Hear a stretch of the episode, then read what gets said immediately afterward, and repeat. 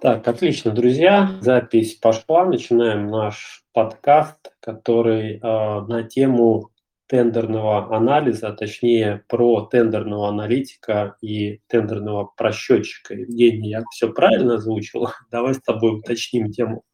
Да, все верно. Тема тендерный аналитик и тендерный просчетчик. В чем разница? Потому что есть, скажем так, недопонимание, какие должностные обязанности есть у одного специалиста, какие есть у другого, и иногда они очень часто переплетаются, и многие не могут понять до конца, кто есть кто и кто за что отвечает. Поэтому сегодня мы постараемся разграничить обязанности этих двух специалистов, рассказать, в чем разница и какие есть тонкости и нюансы в работе каждого. Отлично. Тема прямо огонь. Соответственно, разбираем ее в рамках тендерного клуба. И первый тогда вопрос к тебе, а кто такой вообще тендерный аналитик? Давай вот с тобой порассуждаем на эту тему и, собственно говоря, какие основные отличия? Да, ну если говорить э, о э, той, э, скажем так, э, деятельности, которую ведет тендерный аналитик, то это человек, специалист, который выполняет э, работу по анализу тендерных закупок. И если говорить про соответствующий анализ, то в круг его обязанностей входит полностью весь блок по аналитике, начиная с анализа спроса и заканчивая анализом результатов участия компании. Значит, какие виды анализа, в принципе, он должен выполнять в рамках своей деятельности? Первый вид анализа – это анализ спроса, а, значит, вообще понимание рынка а, в той нише, в которой происходит участие. Это анализ э, заказчиков, анализ поставщиков, э, анализ размещенных планов графиков на текущий календарный год, выявление связи между заказчиками и поставщиками, анализ закупочной документации, как я уже сказал, анализ результатов участия, то есть понимание того, в правильном ли направлении двигается компания или нет. Вот, собственно говоря, его основные функции, то есть все, все что связано с анализом говоря про Слушай, а да, слушай, а тогда такой вопрос. Вот у нас э, участники слушают э, вот э, про тендерного аналитика и, наверное, такие думают, а, собственно говоря, тендерный специалист, он что, чем-то другим занимается? Обычно же это, наверное, пересекаются вот эти вот функции. Давай вот этот момент более, а, так скажем, подробно подсветим. То есть тендерный аналитик – это другой специалист, либо это все в одном лице, да, менеджер по тендерам и тендерный аналитик. Но если сравнивать этих двух специалистов, то тендер-менеджер – это более универсальный специалист. То есть он помимо навыков э, выполнения различных видов анализа должен и уметь находить закупки, и должен уметь готовить заявки, участвовать в торгах, взаимодействовать с заказчиком, готовить жалобы и так далее. То есть он выполняет э, полный спектр э, работы, э, связанного с тендерным участием. А тендерный аналитик – это более узкий специалист. Вот проблема как раз-таки заключается в том, что работодатели, те, кто размещают вакансии на соответствующих сайтах, они часто путают функционал тендерного аналитика и тендер-менеджера. И вот как раз-таки учитывая эту проблему, мы сегодня проводим этот подкаст, чтобы разобраться, да, как бы понять, где эта тонкая грань, где заканчиваются обязанности тендерного аналитика, где начинаются, допустим, обязанности тендерного просчетчика и вообще там, а, чем они отличаются от тендер-менеджера, да, то есть вот в данном случае тендер-менеджер – это человек, который должен уметь все, это такой многорукий многоног получается. Отлично. Ну и Давай, может, э, как-то поподробнее пойдем в сторону а, мотивации, системы оплаты, то есть то, что, вот, допустим, а, касается специалиста по тендерам, да, тендер-менеджера, то здесь понятна и мотивация, и деятельность. А вот что с э, системой мотивации у тендерного аналитика? Ну, если посмотреть на те предложения, которые есть на рынке, и вообще то, что предлагают тендерному аналитику, это, как правило, фиксированная оплата и премия по результатам работы. Но вот если мы говорим только про узкий спектр вот этой работы, которую он выполняет, не касаясь э, поиска закупок, не касаясь подготовки, подачи заявок, а только выполнения вот этого анализа, э, то здесь есть э, премия, допустим, по результатам работы тендерного отдела, поскольку тендерный аналитик – это как одна из штатных единиц, то когда совокупно, допустим, тендерный отдел выполняет поставленный план с помощью того же самого тендерного аналитика, то по итогам работы он еще получает премиальное вознаграждение. То здесь есть определенный KPI. Так, отлично. Ну и мы с тобой еще затронули тему в самом начале, что есть еще такой тендерный просчетчик. Да, давай тоже поподробнее расскажем, что же это за такой специалист, что за тендерный просчетчик.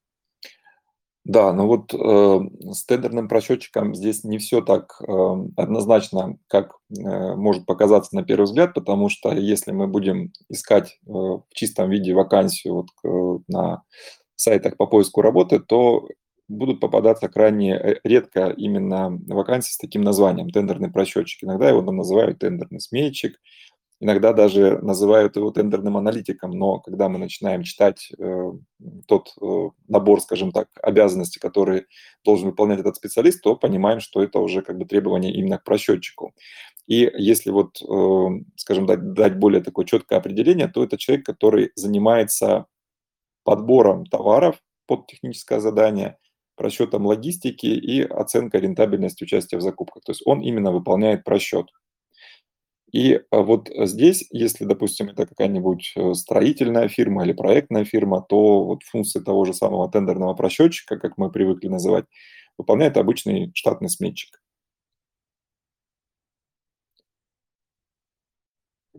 Так, отлично.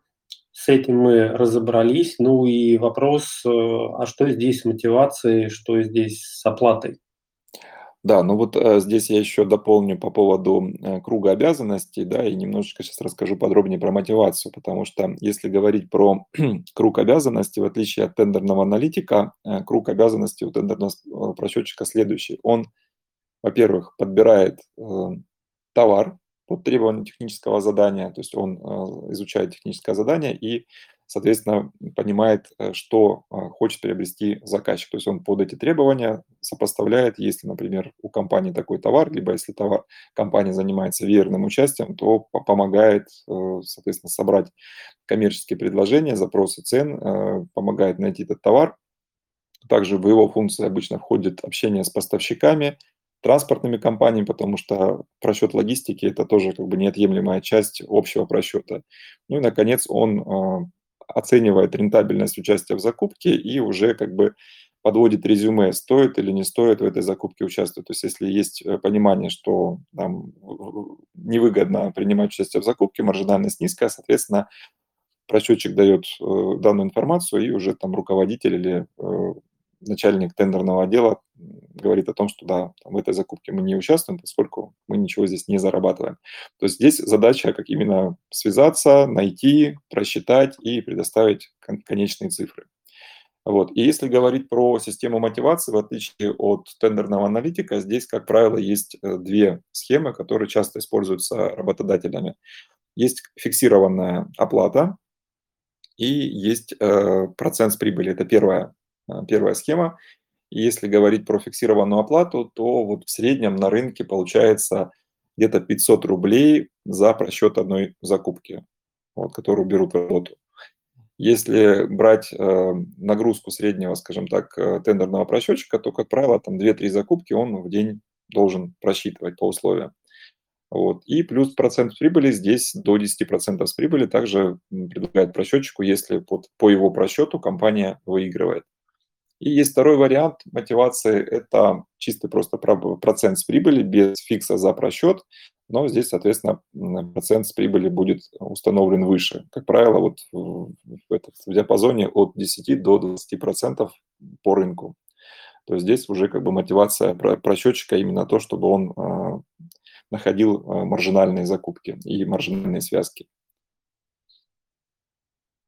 это такие средние, да, соответственно, цифры по рынку плюс-минус. Да, да, что можно взять за ориентир? Так, ну и смотри, наверное, еще логичный вопрос, который возникнет у наших слушателей, а, связанный с тем, что ну, наверняка какие-то пересечения обязанностей есть. Вот что с этим? Что по разгрещениям, а, что по пересечениям обязанностей а, вот различных специалистов? Но вот как раз-таки здесь и заключается основная проблема в том, что не все а, четко а, разграничивают обязанности тендерного аналитика и тендерного просчетчика. И очень э, часто обязанности этих специалистов а, пересекаются.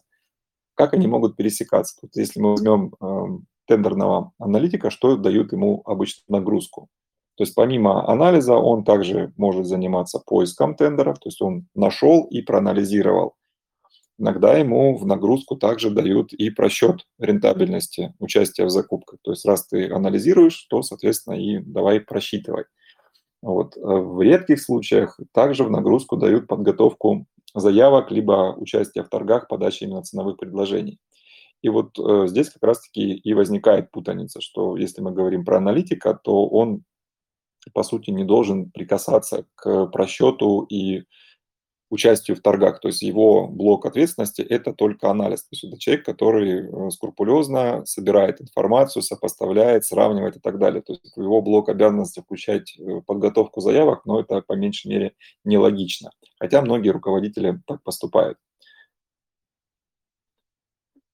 А вот если так, говорить... Супер. Да, если говорить про э, просчетчика, то здесь ситуация следующая. То есть просчетчик, ну, поскольку он просчитывает закупки, то ему как бы в нагрузку обычно также дают и поиск тендеров. Ты не только просчитывай, но ты еще и найди. То есть найди и просчитай. Вот. И если говорить про пересечение с э, тендерным аналитиком, то здесь э, просчетчик еще может, скажем так, захватить анализ ниши, анализ выборки, то есть по конкретной нише сделать, например, срез цен за определенный период, посмотреть, что предлагали конкуренты, но это, в принципе, такой вариант как бы еще нормальный, адекватный. И э, часто вот нагрузку дают анализ закупочной документации. Хотя э, тендерному просчетчику э, заниматься анализом закупочной документации ну, тоже не совсем правильно, потому что его задача работать с техническим заданием, а не с анализом закупочной документации в целом, что часто вот э, допускают такую ошибку. Да, ну и здесь, наверное, а, стоит поподробнее рассказать вообще, а чего, к чему приводит вот такая дополнительная нагрузка, да, то есть это хорошо, либо это плохо, давай поподробнее расскажем. Ну, здесь вот э, проблема-то в чем, да, если мы говорим про э, работу такого уже более-менее нормального тендерного отдела, который состоит из нескольких э, штатных единиц, то каждый специалист вообще должен выполнять свой блок работы. То есть, по сути, они не должны э, как-то пересекаться. Понятно, что э, в случае там, отсутствия кого-нибудь из э, специалистов, например, там, заболел, уволился или какой-то форс-мажор, кто-то должен подстраховать, то есть человек там, в принципе, должен понимать специфику работы и в случае необходимости там, а, какой-то блок работы взять на себя. Но это как такое экстренное решение. А так каждый должен заниматься своим э, делом. То есть, по сути, дополнительная нагрузка, она приводит к, расфокусировке. То есть если, например, поставить аналитика э, на поиск закупок, то, соответственно, он будет э, заниматься поиском, но не будет э, тщательно анализировать. И наоборот. Вот то же самое с просчетчиком. То есть он должен четко быть погружен в процесс подбора товара, просчета, взаимодействия с производителями, с транспортными компаниями для того, чтобы выбирать максимально эффективные связки по цене, которые давали бы ну, скажем так, большую прибыль компании. То есть его ключевое действие именно в этом, а не там в анализе документации или поиске закупок. То есть поиском должен заниматься отдельный человек. Вот. И если, скажем так, еще раз подводить к мысли о том, а, в чем же как бы разница да, с э, тендер-менеджером или там тендерным специалистом, то это все-таки универсальный специалист, который включает в себя и функции тендерного аналитика, и функции тендерного просчетчика. То есть, по сути, это вот такой универсальный солдат, который может заниматься всем.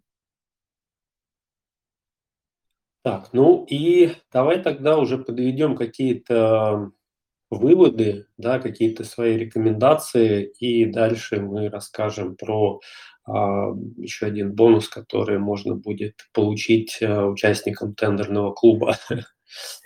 Да, ну вот если говорить уже о каких-то рекомендациях, то если вы специалист и ищете себе работу, то при просмотре вакансии, конечно же, обращайте внимание на требования к соискателю, что указано в требованиях и какой список должностных обязанностей прописывает э, сам работодатель, потому что часто название вакансии не соответствует ее должностным обязанностям.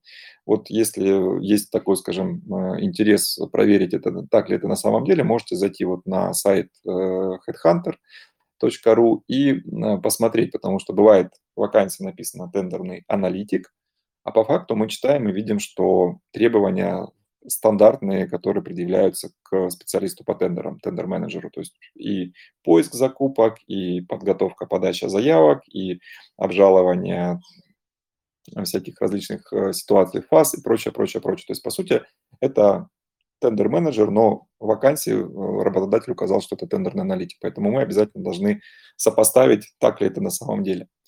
Вот. Э, если говорить про эти вакансии в чистом виде, то есть тендерный аналитик и тендерный просчетчик, то они э, встречаются гораздо реже, чем а, вакансия менеджера по тендерам, потому что все-таки работодатели у нас э, хотят видеть универсала, да, который способен взять на себя полностью ведение данного направления от поиска до непосредственно заключения и исполнения контракта с заказчиком. Вот, поэтому, если говорить о том, какая специальность э, более востребована, то, конечно же, это менеджер по тендерам. Вот если говорить уже непосредственно о более крупной э, структуре, то есть именно о тендерном отделе, то здесь, конечно же, нужно четко разграничивать обязанности специалистов. В некоторых э, случаях это несколько универсальных специалистов, то есть несколько менеджеров по тендерам, и каждый занимается, допустим, каким-то своим направлением, своей нишей, либо только ведет свои закупки.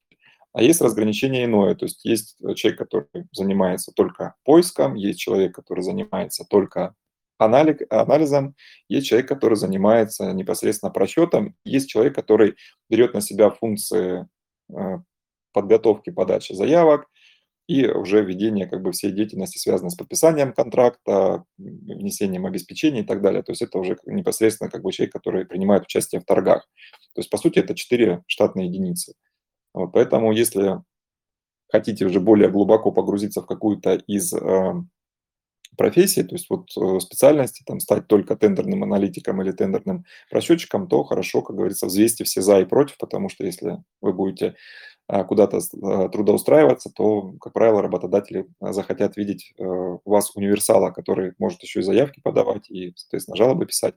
Здесь спрос на тендер-менеджеров гораздо больше. Да, ну и пару слов тоже добавлю от себя. Если вы хотите развиваться в этом направлении, то это нужно делать внутри сообщества, да, то есть те участники у нас, которые уже в тендерном клубе, молодцы. Те, кто еще не в тендерном клубе, есть возможность э, присоединиться. А то, что касается бонуса, я говорил, да, то есть участники, которые у нас в тендерном клубе, получают еще дополнительно а, интеллект-карту, где вот эта вся информация, о чем мы говорили, разложена по полочкам. Ну и, соответственно, такие подкасты у нас будут э, проходить регулярно а, в рамках нашего закрытого тендерного клуба. Вот, те же участники, которые а, хотят присоединиться, подробная информация будет а, по ссылочке в описании. На сегодня я тогда предлагаю заканчивать, ну и встретимся в новых выпусках. Всем пока. Да, всем пока.